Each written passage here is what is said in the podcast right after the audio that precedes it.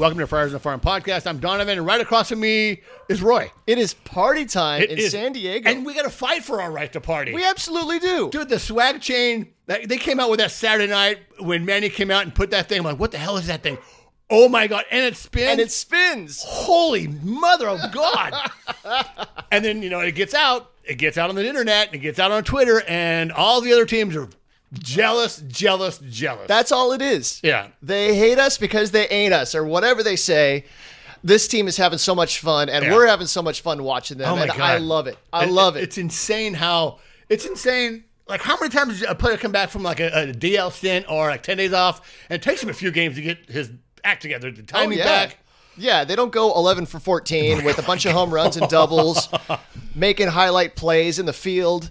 I mean, my God, I guess the shoulder's okay, huh? Yeah, the shoulder's okay and the swing's okay. Remember a month and about a month ago, we are like, oh my god, Tatis is hitting two ten. Oh my god, what's going on? We're losing. Like we're getting swept by the Pirates. Yeah, that's where you pull up that tweet that he had to Barry Bloom. Oh, I'll see you in September. Right, right. Yep. And it's just a collective sigh of like, ah, you know, these high expectations are going to be met. They're they're being met. They are. And but whenever they're not, I mean, as a Padre fan, it's like, ah, here we go again. We're just so used to being the beat dog. Right, right. But now you've got half the guys hit the DL for COVID and whatever other things, and other people come in and step up. And step up. yeah, step way the heck up. The team goes on a run Yeah. while those guys are out, and then Right. they come back and they're only helping things. I mean, it's it's amazing. Yeah, yeah, and now we have uh, you know real quick. Uh, Grisham's on the DL. They Yeah. bring it back oh, oh, O- O'Grady. O'Grady oh, probably just stayed in the night in a hotel. Said, "All right, give me a minute.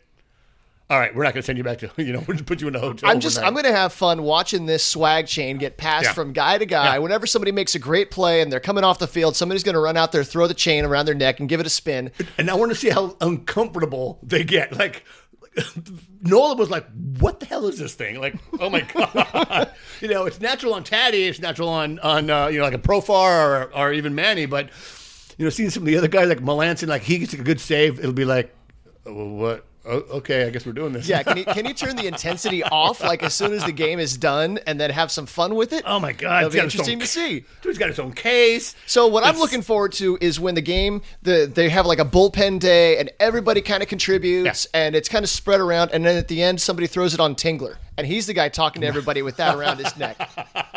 Well, maybe at the end of the series, or maybe at the end of the year when uh, you know we win the playoffs, or if God, if we make the World Series and win the World Series, he's oh gonna have it. man. Uh, but we're What here a to talk time to about, be a Padre It fan. is, but we're here to talk about minor league baseball. We are here to talk about minor league baseball. So So, we're gonna re- today we're going to talk uh, about. There were a couple interesting articles that we came across. Josh Absolutely. Norris wrote about the start dates for the Dominican Summer League and the Arizona Summer League.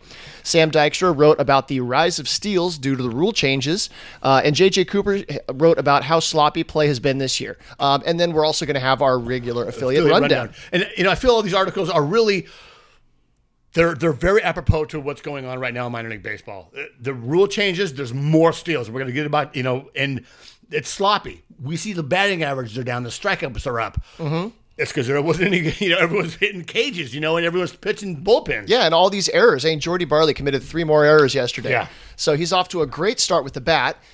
Really rough in the field, but he wasn't at camp anywhere. So I don't know what he was doing in the office. I'm sure he was working his butt off, you know, wherever he spent the year. Yeah. Uh, but it's just not the same without having game reps. Right, absolutely. You have to be in there. You have to have the intensity. You have to have an opponent. Mm-hmm. You can hit grounders all day, and it doesn't really matter unless it's the intensity of the game. And and that's going to be natural. Like, like remember, this, I think Tatis still leads the league in, in errors. So Right. errors are part of development. Errors are part of the game.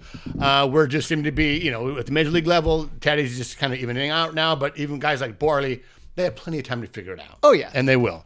But leading off, the Southwest University Park in El Paso, they're going back to all no masks, so no more masks required.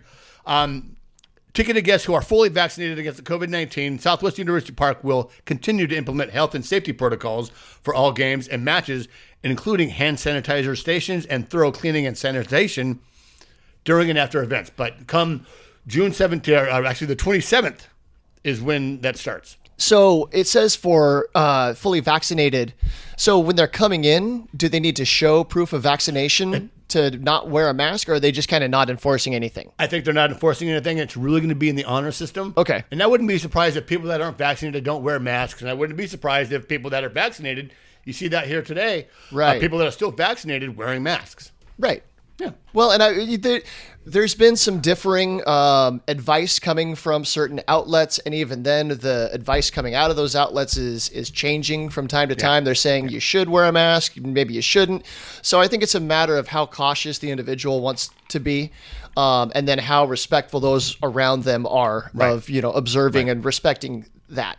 Um, I was told by one of the security folks, um, who I'm not gonna, but apparently they're not enforcing the mask rule at Petco Park now. So if they see you without a mask, before somebody would you know come come over and please wear your mask unless you're actively eating or drinking. Now if you're walking around without a mask, they're probably not going to say anything to you. So the last game I went to, the last game I went to, I had left my mask at my seat, and I'm like, oh, we're already walking up, and I'm like, oh god, dang it. I didn't have a mask, and I felt bad. And Liddy's like, "Dude, they- they're not gonna like. You're fine." I'm like, "But I I know, but like people are looking at me because I have no mask." I'm like, "Ah, you know, you want to do the right thing." Right.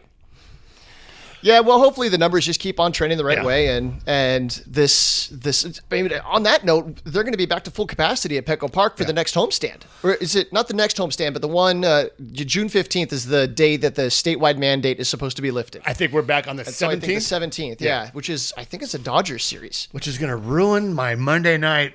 No line to get food. God, Right. It, we- it's there's been some some benefits to it, but I'm at the same time I'm looking forward to having a packed house going nuts when Nuts! when Tatis hits a freaking grand slam Oh my God, the place over is the gonna- batter's eye. The place is going to lose their minds. Or when he slides in.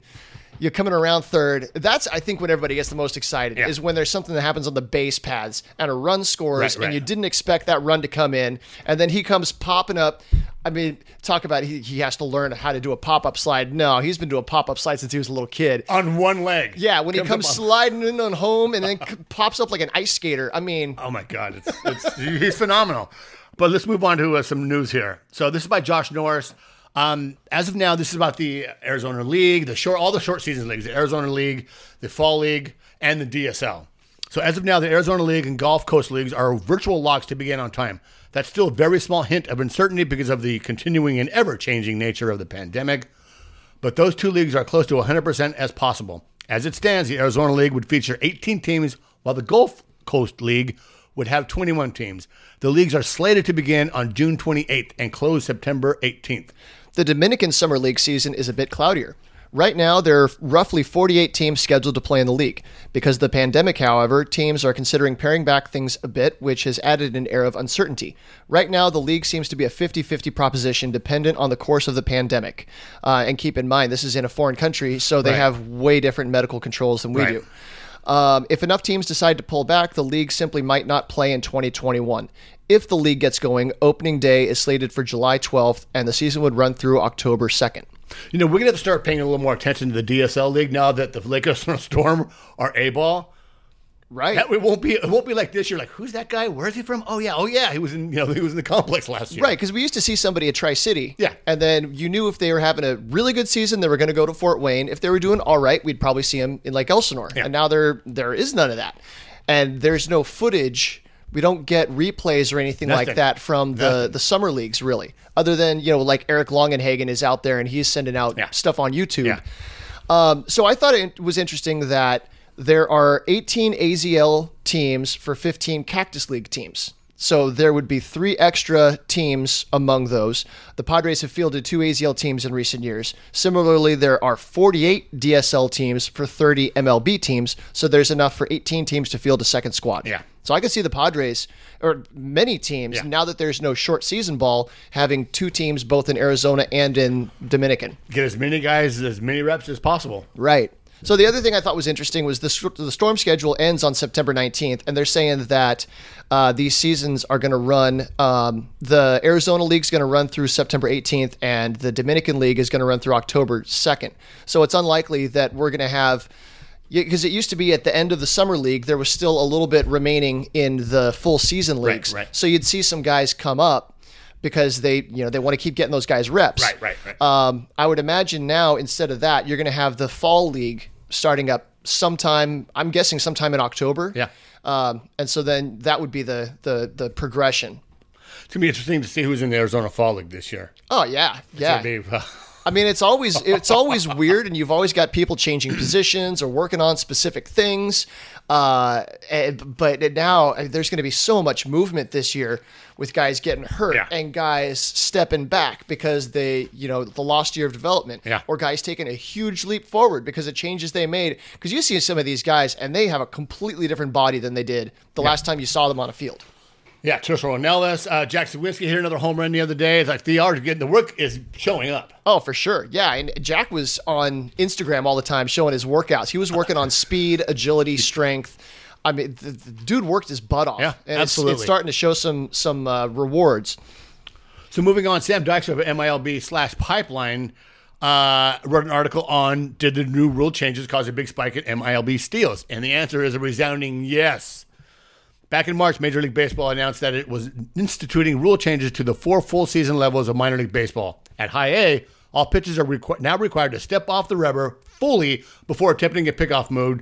A move. Meanwhile, low A hurlers are allowed only two pickoff attempts per plate appearance. These were done specifically to increase the potential for stolen bases, leading to more exciting movement around the diamond. They were also isolated to their respective levels to better study whether the specific changes were having their intended effects. Through two weeks, the early returns point to the affirmative. Stolen bases and stolen base attempts are up significantly at the minors' lowest full season levels. High A teams are attempting 50% more stolen bases than their 2019 counterparts, with attempts up from 1.19 per game two years ago to 1.79 through the early going. It's easy to see why. With pitchers needing to step off the rubber, runners are extending their leads and getting better jumps than ever.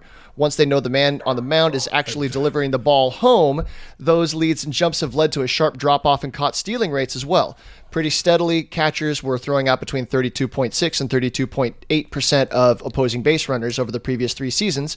That has dropped to 20.9 through the first two weeks of 2021. So, quote, prior to this year, we've been looking for a, what a pitcher is doing with his feet, or with a lefty, you have to consider the real red, the read move. Excuse me. Harrison said this year, that's not in play with the lefties. With the righties, you're looking for a complete step back. It takes away two things you you have to worry about. Guys are just getting more comfortable trying to take more in that initial lead, knowing that there are certain things they don't have to look for. So they can sharpen their eye there a little bit. I, I bet you're going to see a lot of catchers just throwing down less. Like they know that they're not going to get the guy, so just eat it. And Right. there's less chance you're going to sail one out into center field, and you know things blow up from there. Well, and you saw this weekend Ryan Weathers do a guy stepped off the mound, threw a guy out at first. Yep. Yeah. Oh, yeah. It can be done. then, and especially for a lefty, they still have that move where they kind of sidearm sling it over, and that's that's quick. Yeah. You got to be quick to get back for that. So the story is much the same in the low A level. Stolen bases per team per game are up 71.1% at low A compared to 2019, while the caught stealing rate has been nearly cut in half. Again, Ruth, uh, I almost said ruthless. Again, rustiness may play a part in the latter, especially for young catcher who may lack the in-game experience for a low A backstops of previous years. But what can be overlooked, what can't be overlooked, is the new pickoff rule specific to this level. Since pitchers aren't allowed to throw over a third time or else risk a balk on an unsuccessful pickoff, low A runners can get an extraordinary jump at the moment the hurler moves. The stolen base rates at double A are comparatively stagnant at this to this point. The second highest minor league level's biggest rule change involves keeping the infielders on the dirt, i.e., limiting the shift, and that hasn't affected base steals nor was it intended to do so. For all intents and purposes, here at Double A is serving as a stolen base control early in 2021. There have been some gain, some gains at AAA, though they are a far cry from what's happening much lower. The miners' top rung is using larger 18-inch 18-inch square bases this season, up from 15 inches in the past, and grippier material on the bags meant to limit injuries resulting from slickness. Bigger bases mean less distance from station to station, but not quite enough to lead to the large jumps we're seeing elsewhere. Yeah. It's going to be interesting. I, I've watched five or six AAA games and haven't even thought about, haven't really even heard about. I don't know if you'd even notice the difference. Right. You, I don't think you'd notice on the game, but they're not even talking about it. Like Tim Hagerty's not even talking about it on the on the broadcast. Uh, It's it's a minute change. It's you know you're reducing the distance between the bases just a little bit. Um, I like the idea that it's a grippier base. Yeah. Because I remember a few years ago seeing I think it was Bryce Harper stepped his foot was on the top of the base and his foot slid off Yeah. because it was a little bit wet and he hyperextended his knee. Fortunately, he didn't really hurt himself, Right, but it right. looked really painful and it could have been really bad. Uh, but when we talked to manager Mike McCoy from the Lake Elsinore Storm last Yeah. week, I thought it was interesting the way that they're enforcing the the pickoff rule. That basically, if a pitcher steps off the rubber, they're counting it as a pickoff move. And that's you know you got to check for signs. you Like you have to like reset yourself. Like he was Right. he wasn't happy with it at all. No, no, and that's I would I would think that the league's going to have some kind of an adjustment where they they they communicate how they want the umpires to interpret the rule. Right. I would think that I I think it would make sense like he can only throw to a base. So many, if you're going to limit pickoffs, make it so they have to actually throw to a base to consider it a pickoff, or at least Look over, Yeah, lift their arm up. You know the fake throw. right. But even I, I don't I don't like that rule. Right, right. How many times do you guys step on the mound, breathe, and then step off for for for you know, various reasons? Right. Or just in, in the course of an at bat. Yeah, something something interrupts their thought process. They need to step off and reset, or like you said, they need to go over the signs. They didn't pick up the sign. Okay, let's run through the signs again. It, it happens all the time. You know, I think he was talking about, and still these players are learning the game themselves. Now you're going to throw these different rules that, in the very limited time that they play the game, have Yeah. only known this way. I don't love it, Funky, but I, but I like the step. I like the the that they have to disengage from the rubber before throwing. I, we've talked about this before. I lefties. Come on. I love it. I, I love it. I love base running. I, I appreciate it. I appreciate the Andy Pettitte rule as well. So that's God. He was he was the pickup move because he always balked.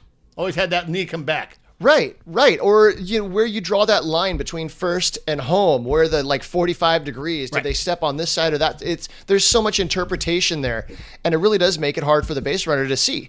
So they know that once that front foot comes up, they're going home. Yeah. So they can take off. I I love it. You know, more Yeah, action. More action.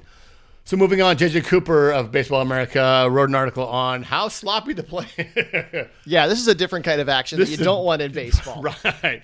And, and it's under, and it's understandable that you know that it's just just not good. Right. So baseball is undergoing an unplanned experiment. If you take players away from actual games for 20 months, what happens when they return to the field? Early on in the minor league season, the answer appears to be plenty of poor play. Too, too, too many walks, too many strikeouts, too many defensive miscues. Across the minors, the level of ba- the return of baseball has been eagerly anticipated. Communities that were left without baseball for the entire 2020 season packed the stands as much as allowed with the coronavirus restrictions to watch players return to action. in the first few weeks of the 2021 season, what they've seen is a reminder that baseball is a sport that requires plenty of repetitions to master. Just as a golfer can't prepare his or herself for a major tournament entirely by hitting drives on a practice range, some patience is going to be required for minor league players to get back into the swing of things. Scouts watching games at all levels of the minors were quickly taken aback by the quality of play, especially when it came to defense, quality of at bats, and pitchers' command and control. Unprompted, a number of them reached out over the first week of the season just to note how subpar the standard of play has been, whether they're watching Class A, Double A, or Triple or Triple A. It's god awful, one pro scout said. Tons of strikeouts, bad at bats, bad defense, sloppy play in general, and lots of plotting games. It's hard to watch. It's not that players didn't work during their extra long layoff, but with extra baseball, there are aspects. But with baseball, there are aspects that can easily be worked on alone, increasing strength, velocity, bat speed, power, and others that can't easily be replicated without getting out on the field and getting into some game or game type situations. Quote, I know what minor league guys did for 18 months, said a second pro scout. They trained to increase velocity and spin, and they trained to increase exit velocity. That's it. No one picked up a glove. Even if a player did pick up a glove, there's no easy way to work on the timing required to, to know whether to try to throw to second or to third on a ground ball or to take the easier route at first base. A catcher can catch some bullpens, but that doesn't replicate the experience of managing a game. And not every catcher has had pitchers around to practice receiving low 90s sliders. Right, right. Uh, we grade tools. A lot of things about playing the game are skills, said a third scout. Skills require practice. Practice. Baseball is a game sport, not a practice sport. The pandemic has exposed a lot of things. One thing it has exposed is the limits of just the lab. You have to play games to get a feel for the game. Hitters are working to get their uh, hitters are working to get their timing back. Pitchers are struggling with command and control issues. As of mid-May, 41% of all plate appearances in the minors are resulting in a walk, strikeout, or hit by pitch. Oof. The MLB rate is 34%. And, and I would bet historically the minor league rate is higher than the MLB rate. Right. Oh, a- absolutely. But this is just uh, an outlier. It's just crazy. But the current walk rate at 12% of all plate appearances and the current strikeout rate, 28% of all plate appearances, are far beyond the rate even ever seen before at any time in the minor leagues. In 2019, minor leagues set previous highs with 24% strikeout rate and 9% walk rate. So this year, another 9% of the plate appearances are resulting in walks or strikeouts. We're seeing that along Major League Baseball as well. It's just We are, but it's amplified with the minors. Yeah, Because most of the major league players were at least in a camp last year, Right. Somewhere, Right. So put in different terms, if if a minor league pitcher is walking four and a half batters per nine innings and striking out eleven per nine innings, he's right on the minor league average in both categories. Even if both the walk rate and the strikeout rate seem high, sky high to anyone who's been watching baseball for a while. But it's not just walks and strikeouts. In 2017, 18, and 19, full season minor league teams had either a 976 or 977 fielding percentage every year. This year, the collective fielding percentage is sitting at 970. Low A, understandably, has the lowest fielding percentage among full season levels, but its per- current 961 fielding percentage is 10 points worse than its worst performance of the previous three seasons. Live game speed is probably the biggest adjustment right now, especially defensively, said a fourth scout. The game is getting fast on some guys. And and so with that, you know, I think major league teams and scouts and departments are just going to go like, okay, some of it's controllable, some of it's not controllable. Let's just get through the year and see what kind of you know if they can develop a little bit and improve. Right, right, and it's it, there's there's nothing that a that a team can really do at this point to try to to curtail that. Mean, okay, you do try to do some extra drills before games or whatever, but even then, the schedule is so packed that you can't. There isn't time to put in that extra work. It's just something you're gonna have to get let guys work through it and try to coach along. Of okay, here's what I saw you do. This is what you need to do. Uh, it's it's it's a tough spot, and it's just going to have to work itself out. Yeah, yeah, absolutely, and that's why I think you know we're going to get into it a little bit later on with Mackenzie Gore, and I think some other players that their their numbers may not be spectacular. In uh, you know with Mackenzie, I think it'd be is, is he walking guys? He- he- yeah, he's getting hit, but that means he's throwing strikes. Right. Everything else can be worked out. Right.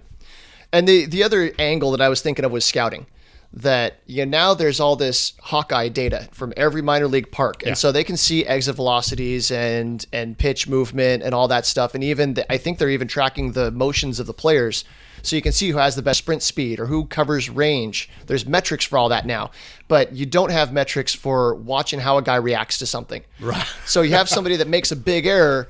Does that hang on them for the rest of the game and kind of mess them up, or do they bounce back from it? Do you see teams picking picking their teammates up? You know the, Yeah. the leadership aspects, the things that you can't quantify on a on a on a clipboard on a stat sheet. Absolutely. And with oh god, I was I just had it in my head up. So I thought it was interesting that when I went up to Lake Elsinore, you saw this, you saw the people that I thought looked like scouts sitting where the scouts usually sit, Yep. and I didn't see any radar guns. So I went last Friday. They're Mm-hmm. in the very up, usually like you know five or six rows up. Right, They're in the very back, all the way back by the high tops. all the way back in the very first row after the high tops. Right. They all had guns. They had guns. So they did at Friday. They had guns. So Okay. Maybe it was just off. I didn't see them the first game we went to. I wasn't really looking, but I because I looked over where they usually are, which is Mm-hmm. about five or six rows, and obviously they're not tracking pitches either. So you don't see the two guys that you know tomorrow starters tracking pitches. They're all doing that Right. in the dugout.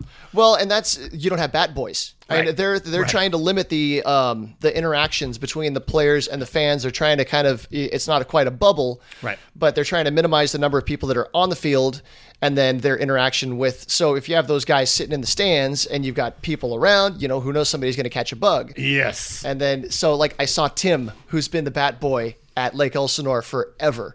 Um, and he was walking around and I was like, Do you get to be down on the field? And he says, Soon, I hope. Oh yeah. So I'm thinking, I'm thinking that once the 15th comes and the the restrictions start to loosen, then maybe we'll see some more of that. You know, so we can have actual bat boys. Because I was watching a Fort Wayne game and Gabe Mosser was the, bat, bat boy. boy. Yeah, they're like, oh, he's getting his cardio in because he was jogging out to hand baseballs to the umpire. It's like you're used to seeing a 15 year old kid, not a 25 year old grown man. You know, and the player and the bat boy, ball boy had a gator on, and and you know the Storm were still a brand new team to us, so I didn't know who it was, but it was a player, big tall guy, probably a pitcher. Yeah, You know, running out there, handing balls, getting you know, picking up the bats. yeah. As we get more familiar with the guys, we'll start to identify. Oh, hey, Edwin Bencomo was the Right. bat boy. okay, so let's move on to the affiliate rundown. Affiliate rundown. Okay, so Lake Elsinore Storm, strike one. The Storm walked this one off in extras as Gilberto Vizcarra singled home Brandon Valenzuela in the bottom of the 10th against mortal rival Rancho Cucamonga, which Mortal. is yeah, they're the Dodgers, uh, the Dodgers affiliate. Valenzuela's two-hit night brought him to a slash line of 279, 371, 459. The 20-year-old catcher first baseman has been praised for his defense, and so far in 2021, he's showing the stick to match his glove. Robert Hassell III had another multi-hit night for the Storm. Uh, the 2020 first rounder has 17 hits in 15 games in his first professional season. Hassell III has also drawn a league high 14 walks. Yes. I didn't do a strike two. Just, Oh. oh my God. Well, take us right to strike three. Right to strike three. Sunday, Robert Hassell III collected a pair of hits and a walk Sunday to push his season high on base percentage back to 393. While a strikeout rate continues to hover around 25%, the lefty with a sweet swing is pacing the league's highest scoring offense with 16 runs. Jordy Barley remains one of the most dynamic and inconsistent players in the organization.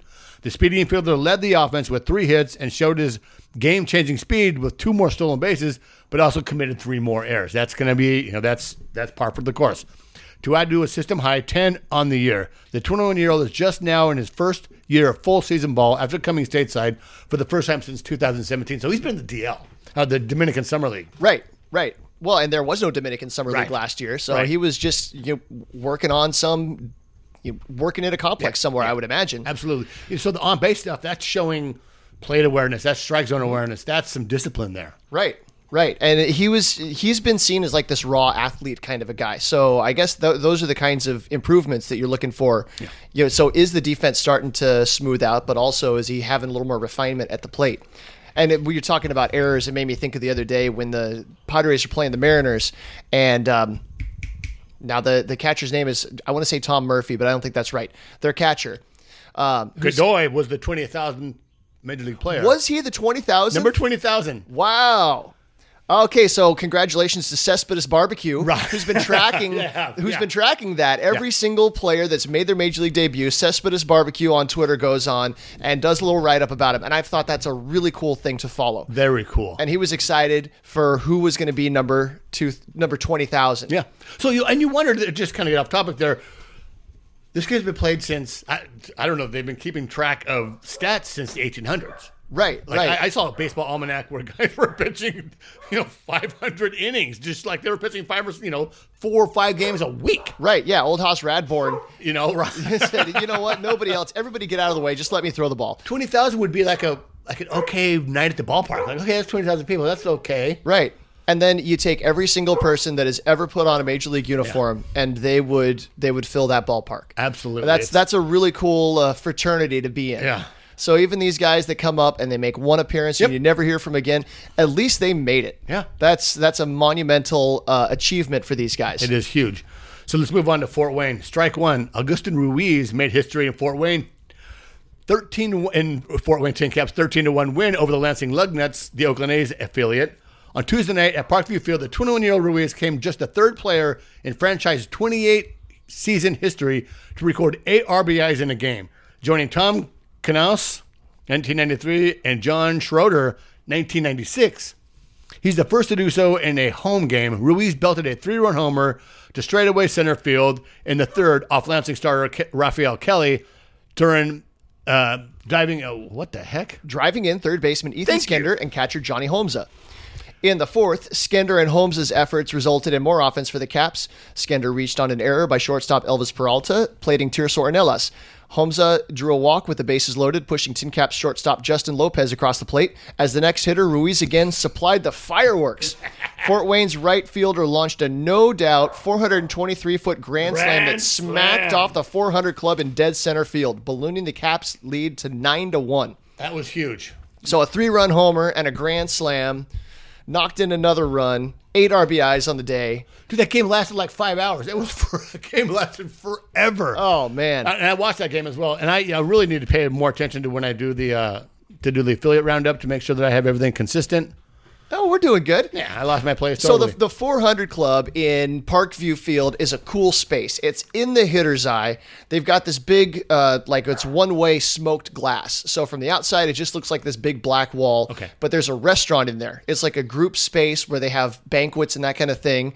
Um, Wow. if it's not open to the public, but it's usually rented out by, uh, you know, Corporate or some wherever- group whoever, sales yeah. kind of a thing. And then on top, there's a rooftop bar, so you can stand on top of the hitter's eye and have a drink, have a something to eat, and then stand there over the rail. Dodge and a you're bomb. looking right down at the at the field. Yeah, it's a really cool space. that is insane. Yeah, it's a really cool ballpark.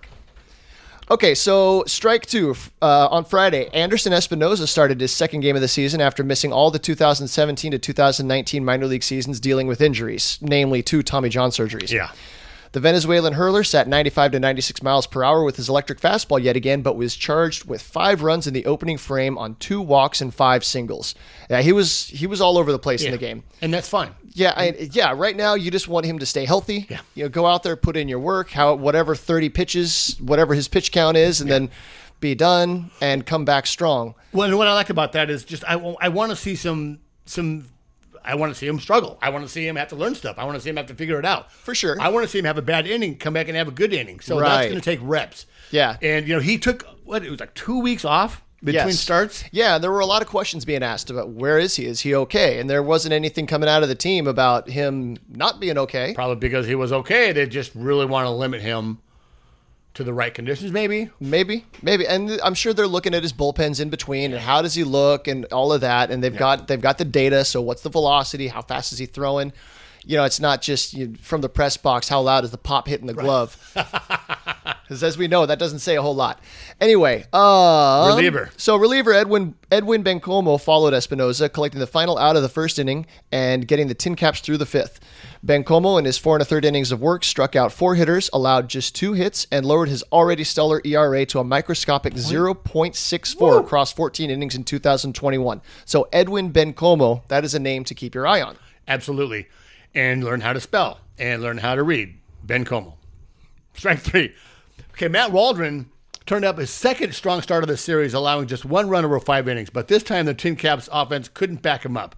Working on a traditional five day schedule that has been rare in the system for this season. For this season, the 24 year old has a stellar 22 to 3 strikeout to walk ratio through his first 19 and two thirds innings since covering coming over to the organization in the Mike Clevinger trade. Yeah, he was the player to be named later. Yeah. Who seems to be the player to be now, like doing Yeah. really well for two uh, two starts. Waldron lasted five innings in three of the four starts. Tirso Ornelas singled to extend his hitting streak to five games. After starting the year three for 34, he has nine hits in that series. Yeah, so there's an example of having a little bit of patience with the guy. He started three for 34. Now he's got a five game hitting streak. It- all of a sudden, he's starting to look a little bit better. Right. It takes guys some time to get used to it, to get the to get the eye back, to get the timing back. You know, little things like getting your foot down on time. Well, and you know, those of us that watched him in the Mexican League last year was like, here we go, hitting 270 against, you know, AAA to AA pitching. Oh, yeah. Having himself a season, and all of a sudden breaks his arm, and then we're like, ah, Yeah, and I, I, I doubt the arm has anything to do with Right. the with the slow Right. start. Um, it's probably more you know, timing and just played in a long time. yeah, yeah. So moving on to the San Antonio Mission, strike one. Thursday, CJ Abrams extended his on base streak to 15 games by reaching base by being hit by a pitch. And whatever it takes. He also reached base on an error. Despite his 0 for 3 night, he managed to score two runs for the Missions. Aaron Leasher, friend of the podcast, picked up his first win of the season with the dazzling five innings. The 2017 sixth round draft pick out of Morehead State spent most of 2019 with Lake Elsinore, where he went 10 and 8 with a 3.15 ERA in 22 appearances. That's 19 starts. For the Storm, the Missions had a fever, and the only prescription was more lefties. As James Reeves, I don't think David J wrote this. I think it was Ben Davey who wrote this. Um, James Reeve uh, relieved Leasher um, and was perfect for two innings. In six appearances for San Antonio, Reeves has a .84 ERA and 10 and two thirds innings since joining the Padres organization in an offseason trade for Greg Allen. More trivia stuff there, folks. Listen to that. Write write it down. Yeah. Kyle Overstreet paced the mission's offense with two doubles and two RBIs. Is slashing a 370, 404, 500, and his electric start at the start at the play of the season. Here's someone that we've like since I've had this podcast, since we've had the podcast, I keep overlooking him. Right. overlooking him. Okay, and then occasionally he'll get in. Mm-hmm. Yes, he's 27 in, in Double A, but he's putting it together, Oh, for sure. and yeah. he needs to get up to El Paso to maybe round out a, cup of coffee in the next year or two. Heck, he's getting up there in age, but he is just putting it together this season. Well, if he keeps hitting like this, he'll get his opportunity. So he was a catcher in the system forever. Yeah. And now they've been playing him at third base, first base a lot more. I haven't looked at his at his numbers this year and how much has been spread around, but it seems like he's been I don't think he's been behind the plate a whole lot this No, year. No, he's been primarily first base. Yeah. Well, so I believe he's a right-handed hitter. So a lot of this kind of reminds me of Cody Decker a little bit. That you got a right-handed hitter, first baseman, isn't a huge guy, you know. Isn't a small guy. Right. Well, I mean, I mean, he isn't like, you know, because you think of this stereotypical first baseman. You Right. want somebody Tall. who's like six foot six, throws with their left hand, and all this kind of stuff. Uh, but a right-handed hitter who's defensively limited, the opportunities are also therefore limited. Yes. Kind of like where you saw Ty France kind of get pushed out because where are you going to play him? Yeah. But, you know, some things fall the right way, and maybe Kyle will get a chance. Okay, so on to strike two. Heading into this weekend, Kyle Overstreet and CJ Abrams both find themselves in the top 10 in Double A Central batting average. And so this was heading into last weekend. Yeah. Kyle Overstreet batting 368, currently ranks fourth. CJ Abrams batting 317, thir- currently ranks 10th in the Double A Central. In the hits department, Overstreet uh, is second in the Double A Central, while Abrams is right behind him in third with 21 and 20 doubles. Jose Azocar's 17 hits ranks him tied for eighth in the Double A Central. As of Friday, Abrams has a 16 game on base streak. So the, Jose Azocar is one of those guys, another minor league. He was a minor league free agent, that they signed this year. Yeah, Kind of running Ivan Castillo, just kind of comes on the board to an organization and just hits. Mm-hmm. Like, and he's just raking. I think he's batting. He's batting ahead of um of CJ. So I think he's batting leadoff okay. with CJ hitting second. All right. Well, if you're batting ahead of CJ Abrams, you might get a couple more fastballs in your plate appearance. So he's that's a guy to kind of keep an eye. I think you know he's one of those guys that you know signed in Double A, so he's kind of our system guy. Mm-hmm. Uh, see if he can't make his way through the system. But strike three, CJ Abrams was taken out of the game. Reports are it looked like he rolled his ankle. Through 17 games, missions outfielder Jose Azocar has been a steady force at the top of the lineup. After a two for four game last night, Azocar ranks third on the team with 19 hits. He trails Kyle Overstreet by three hits. He is also the third on the team in total bases behind CJ Abrams and Overstreet. He wants. Uh, he is one of the mission's two. He's one of the two mission players with multiple triples this season, with Robbie Podorsky being the other, who just went on the DL today. Oh, I was so I am sad to see that. Yeah. Oh man. The on base streak for Zunica following his over three game last night. CJ Abrams on streak on base streak. Thank you. Came to an end. Missions infield Brad Zunica holds the crown as the current on base streak holder. He has reached base in all the nine games he has played this season. He didn't start. He wasn't a starter. Believe in Brad. Yes. Okay, so moving on to El Paso. Um, strike one. Tuesday was Mackenzie Gorday, uh, and as again today is Dominate the day. Yeah. In about 10 minutes. uh, Tuesday was Mackenzie Dor- day again, and he got hit around to the tune of five earned runs on six hits in 3.2 innings. His command is coming around, and his secondary pitches show well, but hitters are comfortable and are hitting them.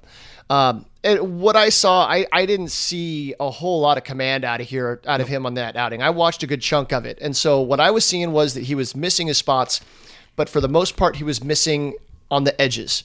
So the catcher would set up low and inside. He would miss high and away, but it would be high and away in a spot that the batter had a hard time getting at. Um, and the stuff had good shape to it, but yeah, just without being able to command what's going to happen. And eventually it, it caught up to him and they started hitting It it. did. It did. And they and they hit him pretty good. It Yeah. was there was a series of hits. It's like, holy cow. Right. And that's the thing with him. His stuff is.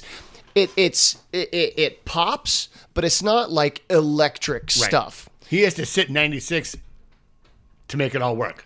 Right, if but hit 93, 94, But he better throw that. Go ahead. but really he needs to locate for it to work. He needs to be able to locate the fastball, get guys looking at a certain side of the plate, and then he can drop the breaking ball in where they're not looking. Yeah, it's to, These to be advanced to. hitters in AAA are going to sit on the fastball. They're going to sit on the stuff. If he's not throwing anything else for a strike, Yep. absolutely. Yeah, and it's he's also he's. I know in the past he's talked about how on a particular day you're never going to have all your tools working. So maybe the slider's just not feeling good in the bullpen, so you ditch it and you stick with your curveball and your changeup or something like that. Um, and I, I, I'm I'm wondering if that's part of his kind of progression is figuring out how to identify when something's not working, and, And and, adjusting your game plan. Yeah, absolutely. Strike two, the El Paso Chihuahuas lost to Sugarland Skeeters, the new AAA team. Uh, 7 3 Thursday in their first ever matchup between the two teams. It was opening night at Constellation Field as the Skeeters, I almost said the Shakespeare's, as the Skeeters played their first home game as a Houston A's AAA affiliate. El Paso starting pitcher Brett Kennedy had to leave his start after only one pitch when Sugarland leadoff hitter Brian DeLuc De La Cruz hit a line drive off his lower leg. Ivan Castillo went two for four with an RBI single for the Chihuahuas and is now hitting 438 through nine AAA games this season. Oh, that's ridiculous. El Paso's Webster Rivas went two for four with an opposite field home run in the top of the fifth inning, his first homer of the year. Relievers Nick Ramirez and Aaron Northcraft pitched scoreless outings for the Chihuahuas in the loss. So I talked to somebody who was at the game, and they said that it looked like Brett Kennedy got hit like right on the bone of his ankle. Oh, It was the first batter of the game. I think he'd only thrown. I think it was the first pitch that he threw, and he lined it right back. And that's I- that bone right in your foot. yeah, There's I've, no I've- nothing. I've, tapped that bone with a sand wedge. yeah, you're walking along, just kind of swinging your golf club, and then you clink it off your ankle, and it puts you on the ground. I can't imagine getting hit with a 90 mile an hour comebacker. oh, So that's like Schinberger, but with the ankle. right, yeah, there's the, yeah, exactly. There's no meat to protect it. Here's a quick question before we move on. I wonder if they're, so they're using the same ball in Major League Baseball as they are in AAA. I'm not sure. I haven't seen anything about that. I haven't gonna- seen any articles talking about the ball. I think I'm going to reach out. Yeah. and see if that's what's going on with that because that That's- would be very, very. It kind of makes sense. Yeah, that's a question that I've been wondering. Yeah. You know, we can talk to resident baseball expert Meredith Wills. Yeah, we See if can she do might that. have some some information. She's been in school in Major League Baseballs all week. yeah, yeah, she's been busy. Okay, so uh, strike three. Sunday, Tucupita Marcano uh, slashed a pair of doubles for his first multi hit game of the year. The left handed hitter, who made his second start at second base for El Paso, has put together just a 493 OPS despite a strikeout rate below 20%. At 21 years old, he's still among the youngest players on the circuit. And I think that's something that's important to remember is that these guys, he he is so young. Yeah. So for him to be able to come up and do anything at the major league level is commendable. Absolutely. Um, and just to tread water in AAA would be a great season for him because Yeah. he never played above high A. yeah, and the thing that I, I noticed about him, and he did it a lot on the Major League team as well, is he'll swing at the first pitch. Uh huh. and that's not for a young hitter. I don't think that's good. I mean, he doesn't do it all the time, but he's uh, like there was a couple times he had bases and we needed to get guys over, we needed to get guys in, Uh-huh. and he swung in the first pitch. And he's like, ah, young hitter, ah. Well, eh, they've got they've got tons of data. They've got scouting reports on these guys. So if you know that this pitcher throws first pitch strike. fastball, Right. you know, 90% of the time to lead off an at bat, sit on the fastball. And if it's where you want it, do something with it. I, I, maybe that's what he was doing. I don't know. Anyway, uh, moving on. Mason Thompson worked two full innings for the first time this year, giving up one run on a pair of hits and a walk. The Padres added the 23 year old to the 40 man this winter rather than taking a risk uh, with the team taking a flyer on his tantalizing stuff in the Rule 5 draft. So far, though, Thompson has struggled a bit in his transition to the bullpen, posting a 6.48 ERA and striking out just five over 8.1 frames. He's also moved up a couple levels. He's been coming off of injuries and stuff. He's moved up a ton of levels. Yeah. and this is his first real, real game action in what two years now? Right. Easily 2 Mm-hmm. years. Any any time that he had, he, he spent a minute in Lake. I don't think he spent a minute in Lake Elsinore. He might have spent a little time in Double A. He, he got hurt early in the season Yeah. in 2019. Yeah. And I think he was out the whole rest of the year. Um, I don't think it was Tommy John, uh, but he was still dealing with injuries. yeah, And then you missed the whole season. He was in camp, but you know, what do you really get out of that? right, right, right. Yeah. So, you He's know, intriguing. I wouldn't be surprised to see him come up this year after he kind of puts everything together. Oh yeah, yeah. Him- but he him and needs, McKenzie. He needs to start command. You know, again, commanding the fastball and being able to locate. And you got to have results in AAA if you're going to have any hope in Yeah. in the bigs. The bigs. Well, that's it. All we got. That's all we got. yeah. Well, now we're going to get back to partying with this team. Yes. Because now we got we got uh, we got Chihuahuas to watch with Mason, with uh, Mackenzie Gore. We got the Padres game coming on here, so hopefully uh, Slam Diego can keep doing their thing and passing the passing the swag chain around. passing the swag chain around. So you can find me on Twitter at SD Donovan. And I am at Zippy underscore TMS. Go Padres. Go Padres. Go Swag Chain. fight for your right to party.